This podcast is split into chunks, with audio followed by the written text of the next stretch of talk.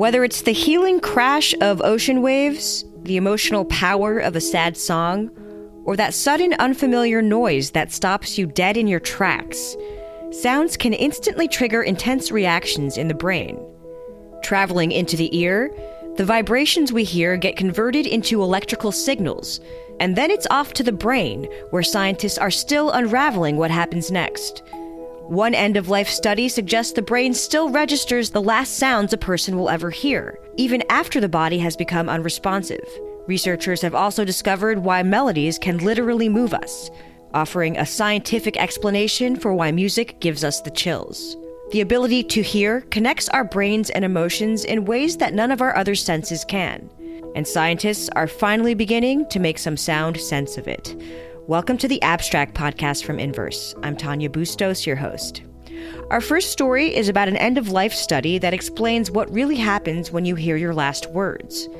With research suggesting dying loved ones may hear something if we speak to them, our last goodbyes may not fall on deaf ears, offering a new sense of comfort during life's final moments.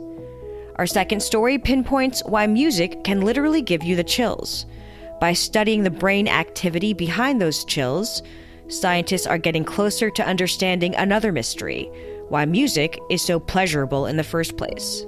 This is The Abstract, a look at the latest scientific discoveries and technology innovations from the reporters at Inverse. In each episode, we explore a single theme through two different stories. Up now, how hearing is one of the last senses to disappear during death, and the latest research that explains what really happens when we hear our last words.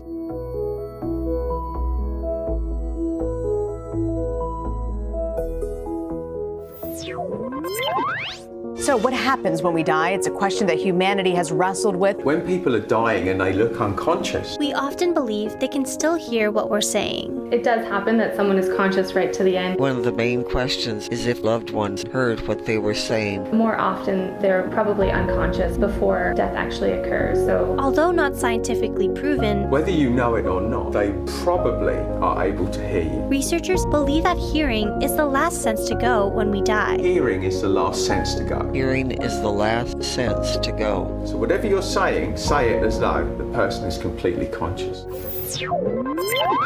Hearing is widely thought to be the last sense to go in the dying process. Much of this belief comes from reports of near death experiences where a common recurring element of this process is hearing unusual noises or hearing oneself pronounced dead. But understanding whether a dying loved one is aware of your touch or your words has long remained a mystery, one that a June 2020 study in Scientific Reports attempted to solve. Scientists found that in the brains of actively dying patients in hospice like care, still registered activity in response to sounds. For the study, researchers monitored the brain's response to specific tones using EEG, which measures the electrical activity in the brain. They found that some dying patients responded similarly to the young, healthy controls, even when they were hours away from death. While brains responded to the auditory stimuli, we still can't be sure if someone understands language during their last hours. However, researchers say this first glimpse supports the idea of talking to people when they're dying, because something for sure is happening in their brain. Here to expand on the study and fill us in on what this could mean is Inverse's Emma Betuel. Hey, Emma. Hey, Tanya. How are you? All right. So, previous to the study, there had always been anecdotal types of evidence, whether it be near death experiences or stories from families about last words and communicating these last words and how they're meaningful, if they can be meaningful, etc. But it was something that scientists hadn't figured out just yet. Here, though, through this study, researchers were actually able to see how the brain responds to sound during this time. Yeah, so this is actually this is all based off a study that scientists did on 17 healthy control patients, 8 responsive hospice patients, and then 5 unresponsive hospice patients. So they were looking for signs that the brain was sort of still hearing even if they weren't necessarily comprehending, but we'll probably get into that a little bit later. So they played these five note songs. One version was just five repeated notes, and then others had changes in tones or patterns. And they were looking for this one specific brain signal that is sort of characterized by this initial quick dip in response and then a follow up response, which sort of has these two parts. Um, and these are two separate spikes in signaling. And what they found was that in all of the unresponsive patients, they had that first line dip and the first half of that second spike. So the authors kind of suggest that hearing is happening even if we're not 100% sure that comprehending is happening. Right. So, key here is the difference between hearing and understanding. We don't quite know that whatever registers is understood. But also, key is that we can't discard that possibility, right? Yeah, the study author was pretty optimistic about this, actually. There were a couple of sort of small signals within the study suggesting that maybe there is some comprehension, but this is all really, really speculative. Um, so, in two of the unresponsive patients, the team found there were two instances of that sort of secondary blip of a response. So, you have the dip and then one spike and another spike. And historically, that blip has been used to as a signal of comprehending in responsive patients or in healthy controls. So the author said that that might indicate a form of comprehension, but I think that he sort of hedged this in, in a way that was both responsible and comforting. So what he told me was that it's probably possible but not proven that some of our loved ones who are passing on can hear what we're saying even if they're unresponsive. Whether or not they can comprehend it, it's still not sure, but the possibility exists. So, at the very least, knowing that this type of comprehension is possible becomes a bit of a breakthrough here. Were you able to see how and if this opens the door to future research in this area and where that might lead? I, mean, I think it's something that we're all pretty interested in. The more research comes out on it, the more we'll understand that sort of transitional period. But as for right now, I don't think that there's any scientific study in the world that's going to stop you from talking to somebody you love as they die. That's sort of a more emotional thing than a scientific thing. But if we can learn more about it, I'm sure that's of interest as well. But I don't think that it's going to necessarily stop anybody. Very good. To read more about the study, you can head to inverse.com and check out Emma's story. Thanks so much, Emma. All right. Thanks, Tanya.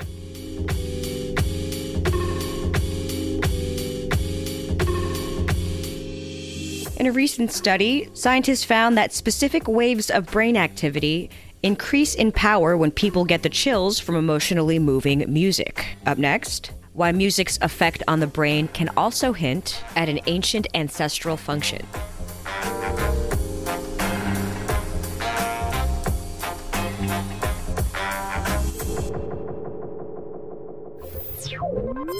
Do you get shivers from listening to music? Like a kind of strange chill that runs along your spine and makes the hair on your arms stand on end? Goosebumps when there's a sudden change in our emotional state. A staccato like tingle flows through your body. A kind of aha moment. To shivers and chills and thrills. What some people call a skin orgasm. Very strong, intense emotions. Scientists prefer the term frisson. This idea of frisson, this physical response. Why does music create emotions in us? Like a powerful stretch of notes and chills. Literally chills. I just got chills. I have chills. Chills.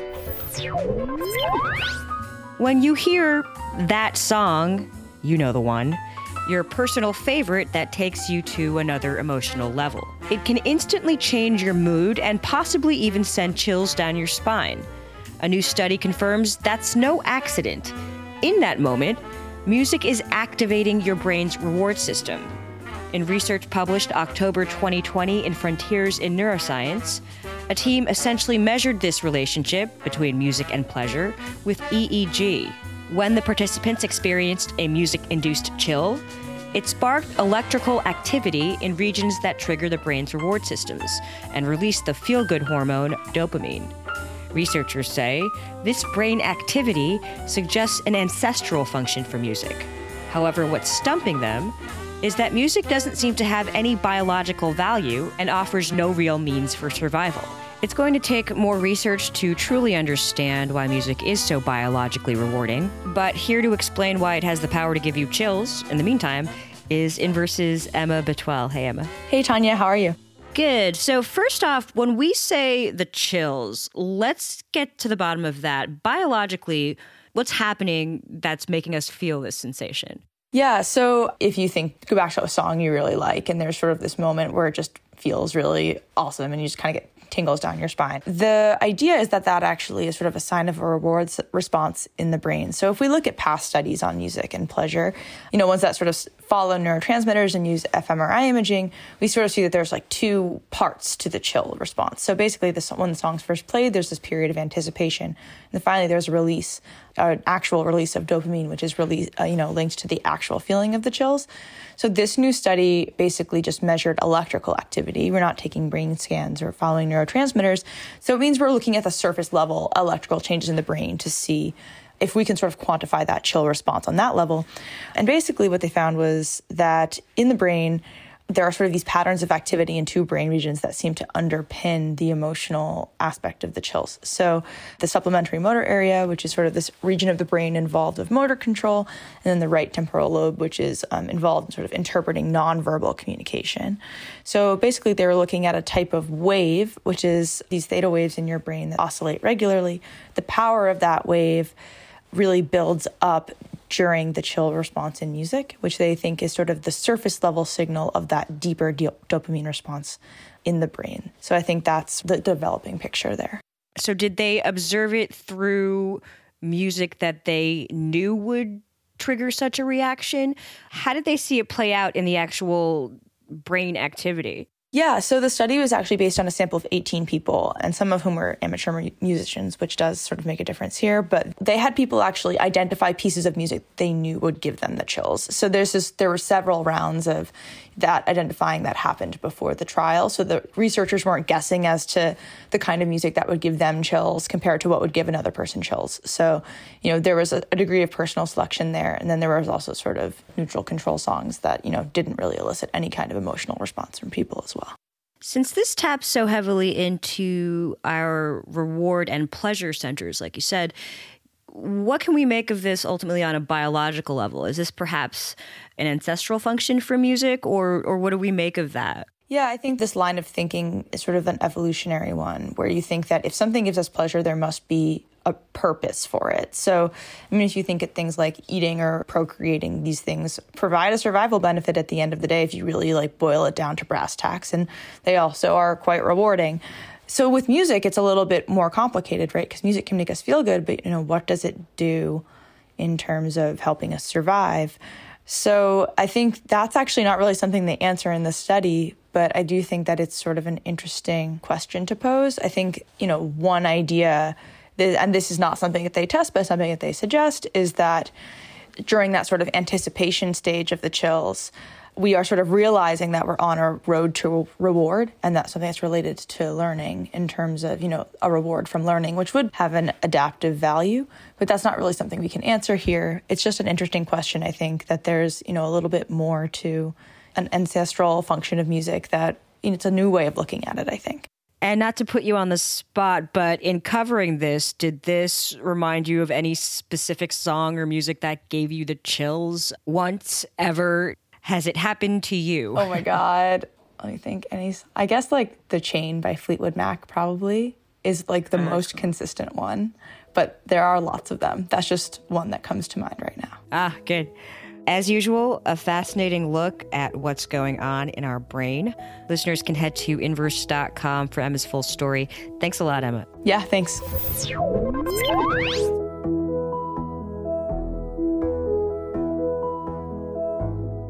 Head to inverse.com to read more about the latest studies on the power of sound. You can find links in the show notes for all stories we talked about today. If you agree that science and facts matter more than ever, give us a rating and review on iTunes to help more people find the abstract and other podcasts like it. New episodes of The Abstract are released three times a week. Find old episodes and more original reporting on science, innovation, culture, and entertainment at inverse.com. Got something to say? Email us at theabstract at inverse.com with any questions, suggestions, story ideas, and anything else on your mind. Look for the Abstract Podcast on Apple Podcasts, Google Podcasts, Spotify, or whichever podcast app you use. For Inverse, I'm Tanya Bustos. Thanks for listening.